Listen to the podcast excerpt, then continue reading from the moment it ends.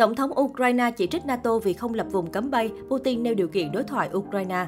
NATO đã cố tình quyết định không đóng cửa bầu trời Ukraine, Tổng thống Zelensky viết trên mạng xã hội Facebook vào cuối ngày 4 tháng 3. Chúng tôi tin rằng các nước NATO đã tự nghĩ ra câu chuyện rằng việc đóng cửa bầu trời Ukraine sẽ kích động sự đối đầu trực tiếp của Nga với NATO. Đây là suy nghĩ của những người yếu đuối bất an bên trong dù thực tế họ sở hữu vũ khí mạnh hơn chúng tôi gấp nhiều lần, ông Zelensky nói. Tuyên bố của Tổng thống Zelensky được đưa ra sau khi Tổng thư ký NATO Jens Stoltenberg ngày 4 tháng 3 khẳng định liên minh này sẽ không lập vùng cấm bay đối với Ukraine, vì điều đó có thể khiến xung đột lan rộng ra các nước châu Âu khác. Chúng tôi hiểu rõ sự thất vọng, nhưng chúng tôi cũng tin rằng nếu chúng tôi làm điều đó, thiết lập vùng cấm bay, nó có thể dẫn đến một cuộc chiến toàn diện ở châu Âu với sự tham gia của nhiều quốc gia hơn. Ông Stoltenberg nói, đồng thời cho biết các đồng minh nhất trí không để máy bay NATO hoạt động trong không phận Ukraine hoặc triển khai quân đội NATO trên lãnh thổ Ukraine. Trước đó, Tổng thống Zelensky hồi tháng 2 cho biết đã đến lúc phải cân nhắc đóng cửa hoàn toàn bầu trời Ukraine với các máy bay trực thăng và tên lửa của Nga.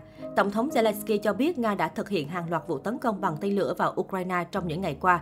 Tổng thống Ukraine kêu gọi NATO thiết lập vùng cấm bay. Chúng tôi muốn có một vùng cấm bay vì người dân của chúng tôi đang thiệt mạng. Những tên lửa này, những tên lửa Iskander và máy bay ném bom đang bay đến từ Belarus, từ Nga, ông Zelensky nói.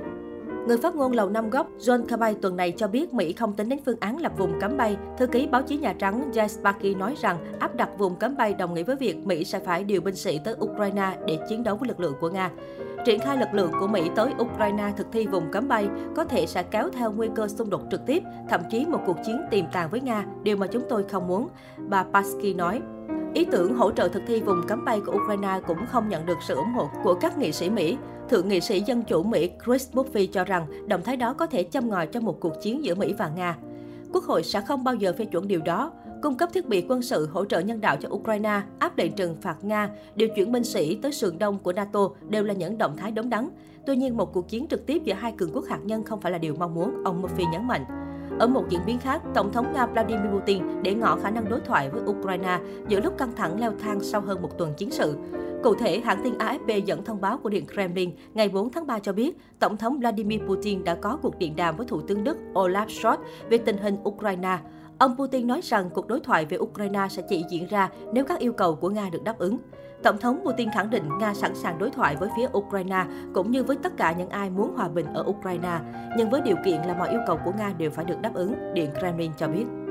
Theo Điện Kremlin, các điều kiện này bao gồm duy trì tình trạng trung lập và phi hạt nhân hóa của Ukraine, công nhận Crimea là một phần của Nga và công nhận chủ quyền của các vùng lãnh thổ ly khai ở miền đông Ukraine.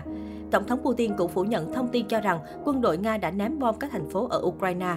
Ông Putin cho biết thông tin về các cuộc không kích của Nga nhằm vào thủ đô Kiev và các thành phố lớn khác của Ukraine là tuyên truyền sai sự thật.